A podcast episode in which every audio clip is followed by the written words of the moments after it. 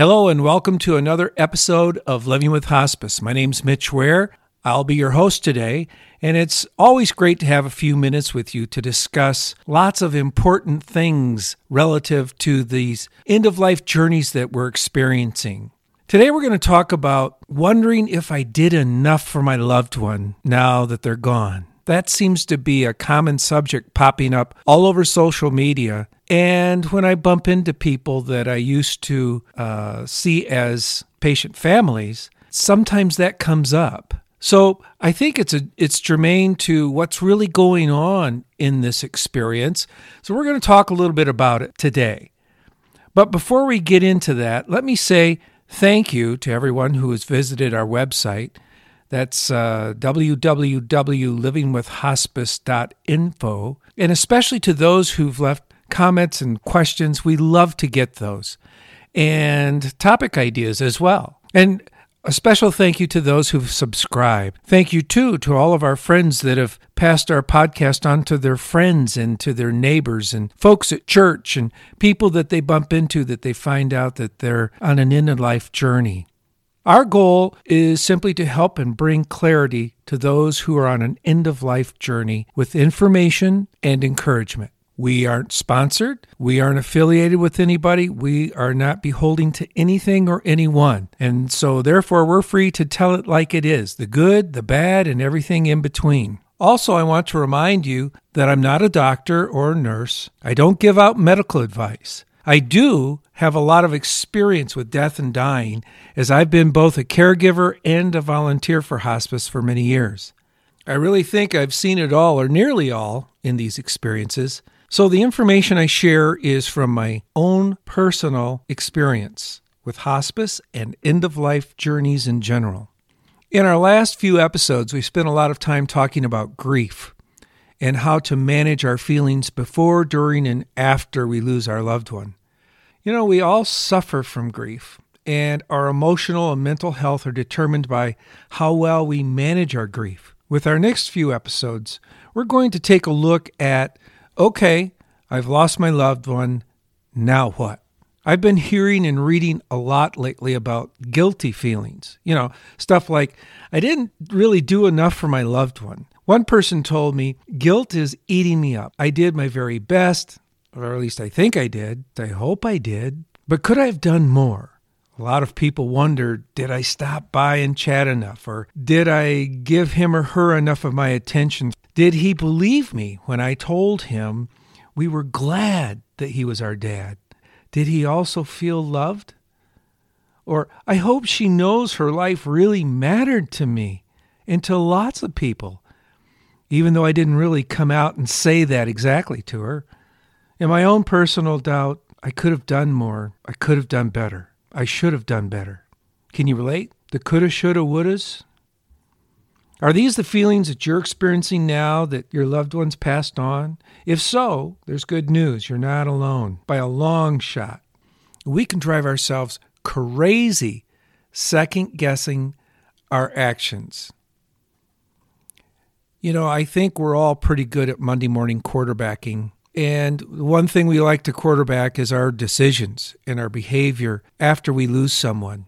Like I said, the good news is we're all human. And this feeling of shoulda, coulda, woulda, the self doubts, the inadequacy, the insecurity, it's all part of being human. It's all part of our grieving process.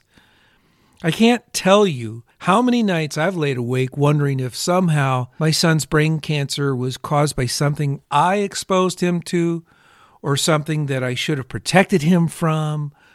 You know, do you have those thoughts too? The truth is, you know, we can wonder and ponder and try to figure out all these answers to all these questions until the cows come home. And all it will do is just continue to drive us crazy. And speaking for those of us that always want to fix things that are broken, if we accept that we never could have known or changed the outcome, we must accept that some things that happen are, well, they're completely outside of our control. And, and that's a hard pill for many of us to swallow, pun intended. As long as we hold on to our guilt and we stop our own healing by doing that, and we stop our ability to move forward with discovering our new normal. So, how do we deal with these thoughts of inadequacy or insecurity or what if I should have or I wonder if I could have or or I shouldn't have or I couldn't have or I I didn't but I but I wanted to but I was afraid or guilt, guilt and insecurity. What about these thoughts? Well, they're real, first of all. They're common, secondly of all, and um, that's kind of how we're wired. It's part of our it's part of our grieving process. In my experience, I've come to realize that number one, we have to acknowledge that we're normal and, and what we're feeling is normal. And others feel this way too. They may not express it. And some of us are really good at hiding it. But everybody feels this way too. Number two, share your feelings with others, especially those on the journey with you. I have a great wife who was my partner in this entire experience with our son. We partnered up on this, and I also had a great best friend who's always been there for us. I mean, in the highs and the lows, he's always been there. And I could share my feelings with him. I could cry in front of him. We could laugh together. You know, we've talked several times about how on this end of life journey, you need to have a partner.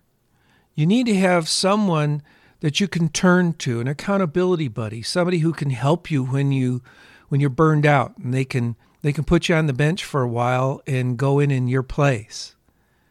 And that's the role that my wife and my family and my best friend and my wife's best friends and family helped fill for us. Number three is is guilt or second guessing actually overwhelming you and affecting your way of life right now? You know, often our guilt thoughts, whether rational or irrational, and a lot of times they're irrational, but they're they're there nonetheless. They start to just I don't know, consume us. It's all we can think about. It's all it's how we feel. And they can drag us right down into one of those bottomless emotional black holes, uh, the kind that are full of isolation, despair, and far too much wine and half gallons of ice cream. You know what I'm talking about? That depression.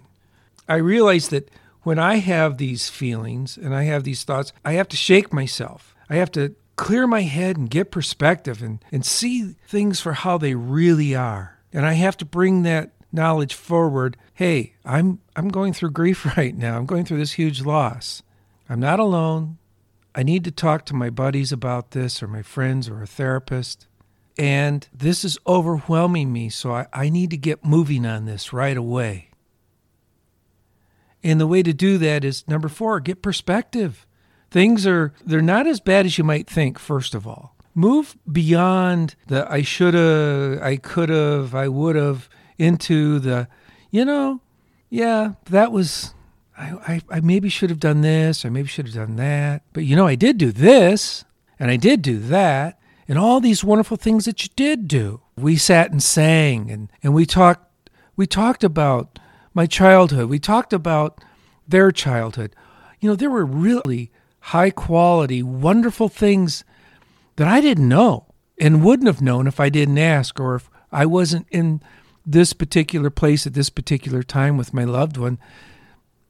So allow yourself to say, you know what? This wasn't all bad. In fact, there was a lot of good there. And I did the best I could with what I had and what I knew to do and what I had work with.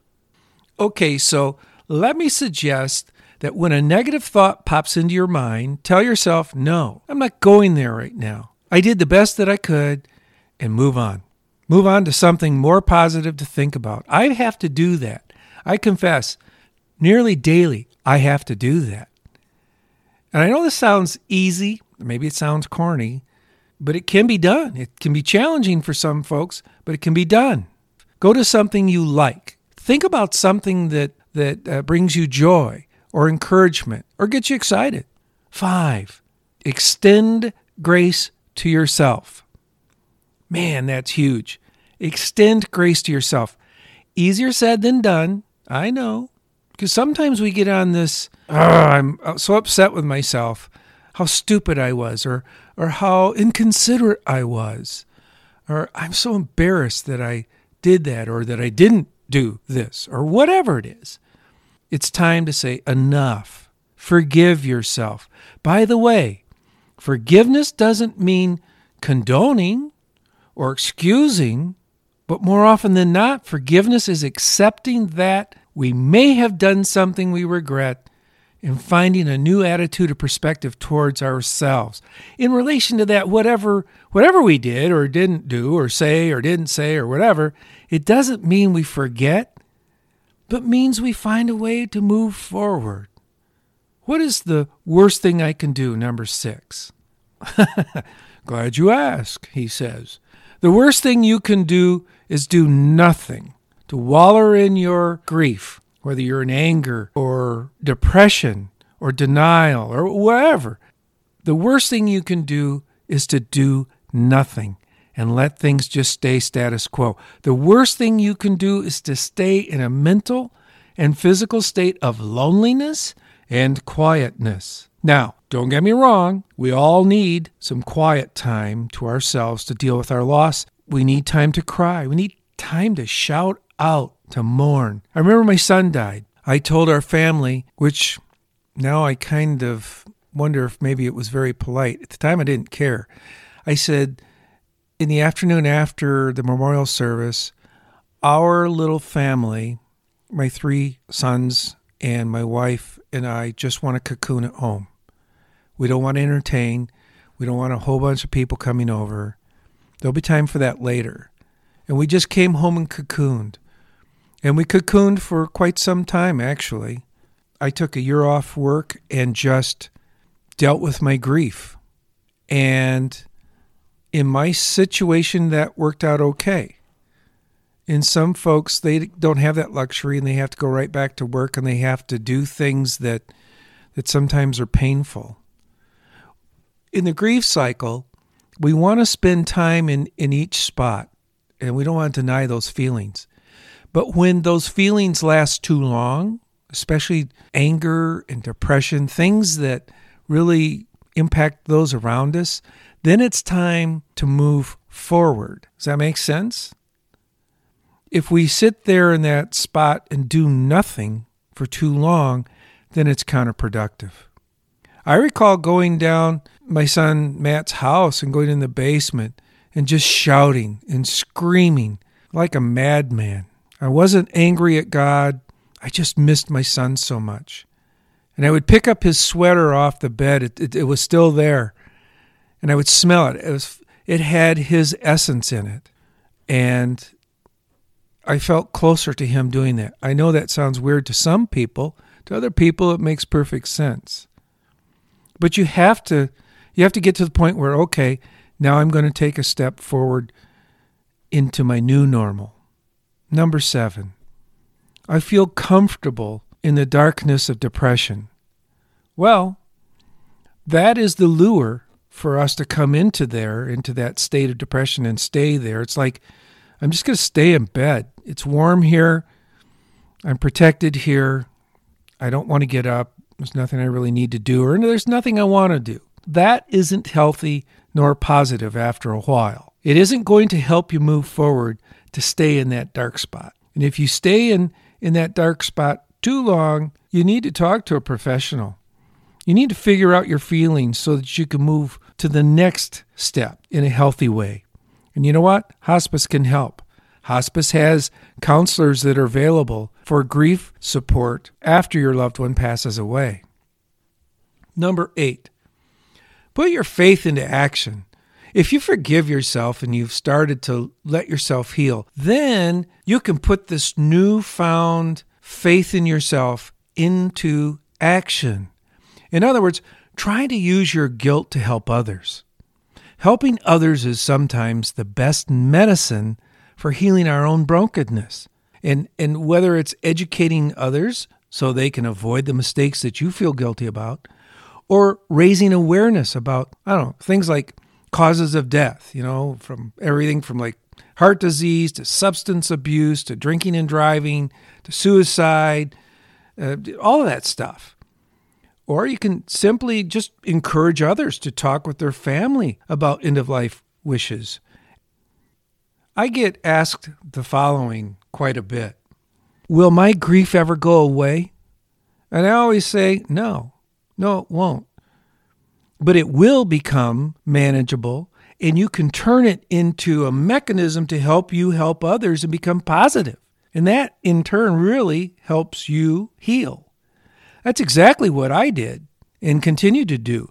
I go to people in their beds and and and that are dying. They're on their deathbeds and, and I make music and we tell jokes and we laugh. And I tell them about my grandkids. I tell them about my horses. I tell them about lots of stuff. I get to know them. I listen to their stories and I engage them. And I let them know that they matter. And I can't tell you the number of times I've been so blessed in this work.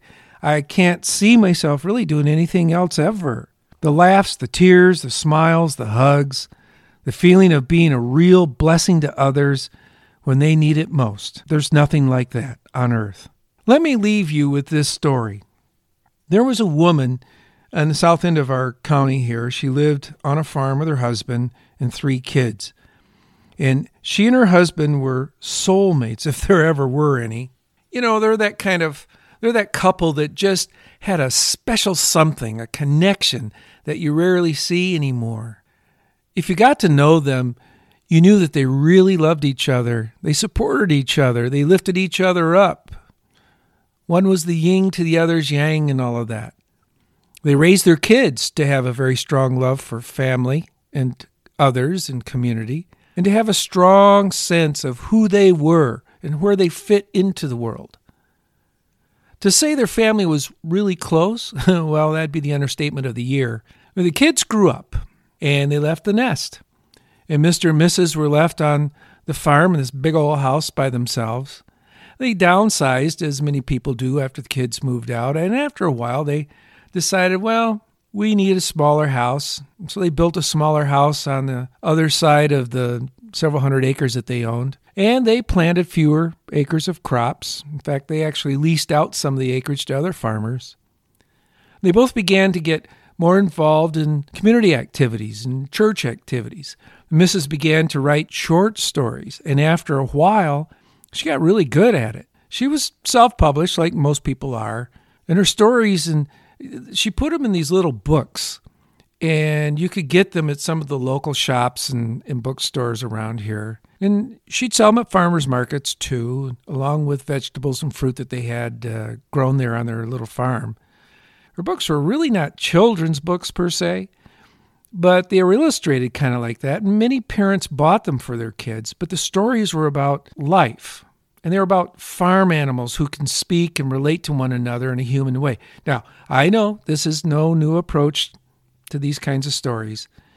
But her particular way of telling stories just seemed fresh and new.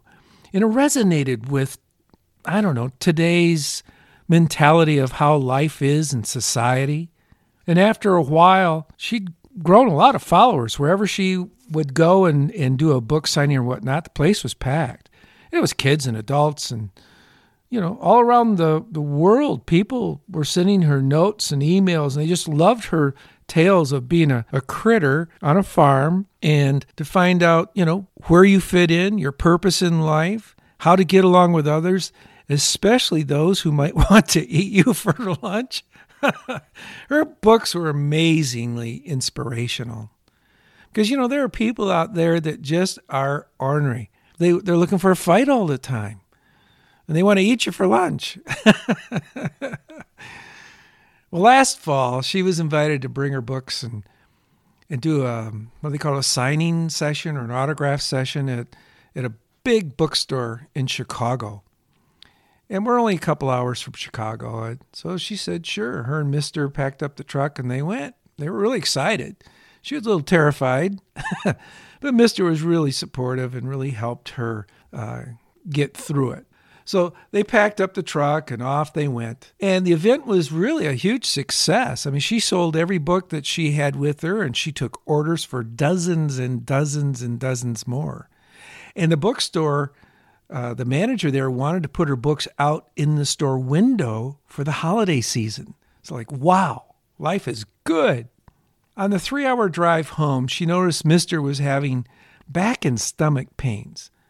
Of course, running through her mind, what did we eat? And Uh, I wonder if something was bad in the salad or whatever.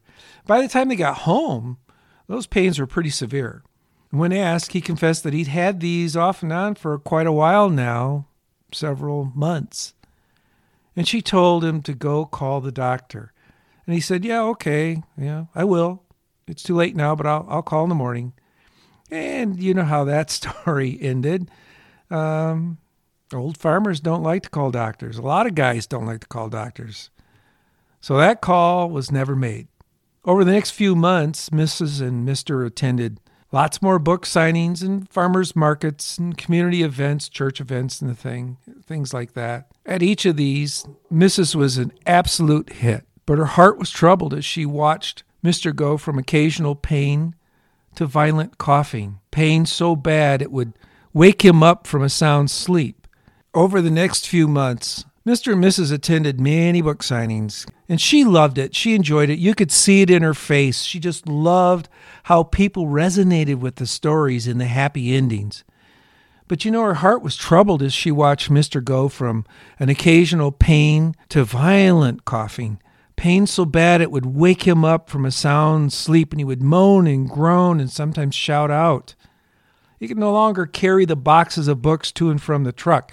She finally took him to the doctor, and after a few tests, they received the news that he was basically filled with cancerous tumors.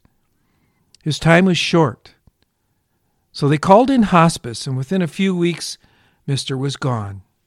And like many of us, Mrs. blamed herself, and she was consumed with guilt for not saying more, for not making him go to the doctor sooner, for letting him mix and use dangerous farm chemicals all those many years without taking proper precautions.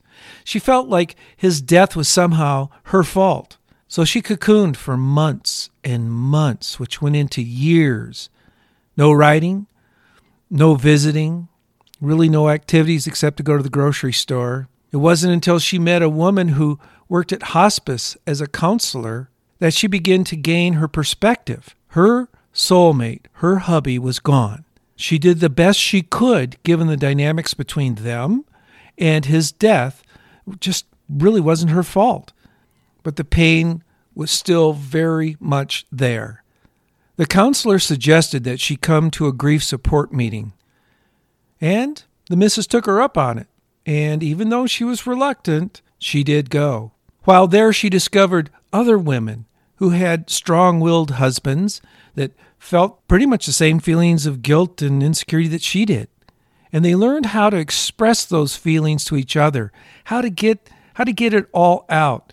And of course that included tears, but included laughter too. And they learned how to get perspective for those feelings and how to actually put those feelings to work. Mrs. turned to what she felt most comfortable doing, and that was writing. She began to journal. She began to listen more intently at her grief support group meetings and began to understand what grief is, how it impacts us, and how to manage it, and how to make something positive from it. She started to write books about it. And using the critters in the barn, those were her characters, she began to write about different parts of feeling loss and, well, grief in general. The five steps or uh, the seven steps if you if you go that route of grief, she she would do a book about each step. Her stories were a little deeper now and very profound, but they're encouraging and they helped a lot of people to start healing.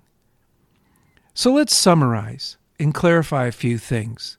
After being on the very exhausting roller coaster of caregiving for a loved one, how do I manage these feelings of doubt and the coulda, woulda, shouldas? How do I manage the feelings of possibly letting my loved one down by not doing or saying the right things? Second guessing and self doubt can cripple us. So, the first thing we need to do is realize that there's some good news here. We are all human. And this feeling of inadequacy or self doubt, well, it's part of being human and it's part of our grieving process. And we need to know that we need to share our feelings with others. If we bottle it up, eventually we explode. We need to get perspective. Things are not as bad as we might think now. Move beyond the I should have, or I could have, or I would have, but I didn't know, and all of that into other things. Think about positive things. Think about the wonderful moments that you had and realize those precious moments are worth more than gold. They're worth remembering. They're worth putting in your mind and saying, That was fabulous. What a blessing. Thank you, Lord, for that. Allow yourself to say, I did the best I could with what I had to work with and what I knew. Be at peace with that knowledge. Extend grace to yourself. Forgive yourself. And that's huge. Forgive yourself for whatever you think you failed at, or did or didn't do. We're not perfect. There is perfection in our love for our family and our friends. And when we're caregivers, we express that love and find peace in the knowledge that you showed up and you showed love and you had compassion for your loved one and that they had a better journey, a better rest of their life because you did. We also learned today not to sit idle. Don't do nothing. Yes, we need to mourn. Yes, we need to take quality time alone for ourselves and our family. But after a while, we need to walk back into the light. It can be hard, but we need to get back into the world. And finally, will this grief ever go away? The answer is no, it won't. But it will become manageable. And you can take and turn that grief into a mechanism to help you help others, which in turn helps you heal. Thanks so much for sharing your time with me today. I really appreciate your support and sharing this ministry with others. Please visit our website at www.livingwithhospice.info and let us know how we're doing. We love getting your comments and your questions and your, your notes. And while you're there, please hit the subscribe button so that you don't miss a single episode. Until next time, I'm Mitch Ware for Living with Hospice. Have a blessed day.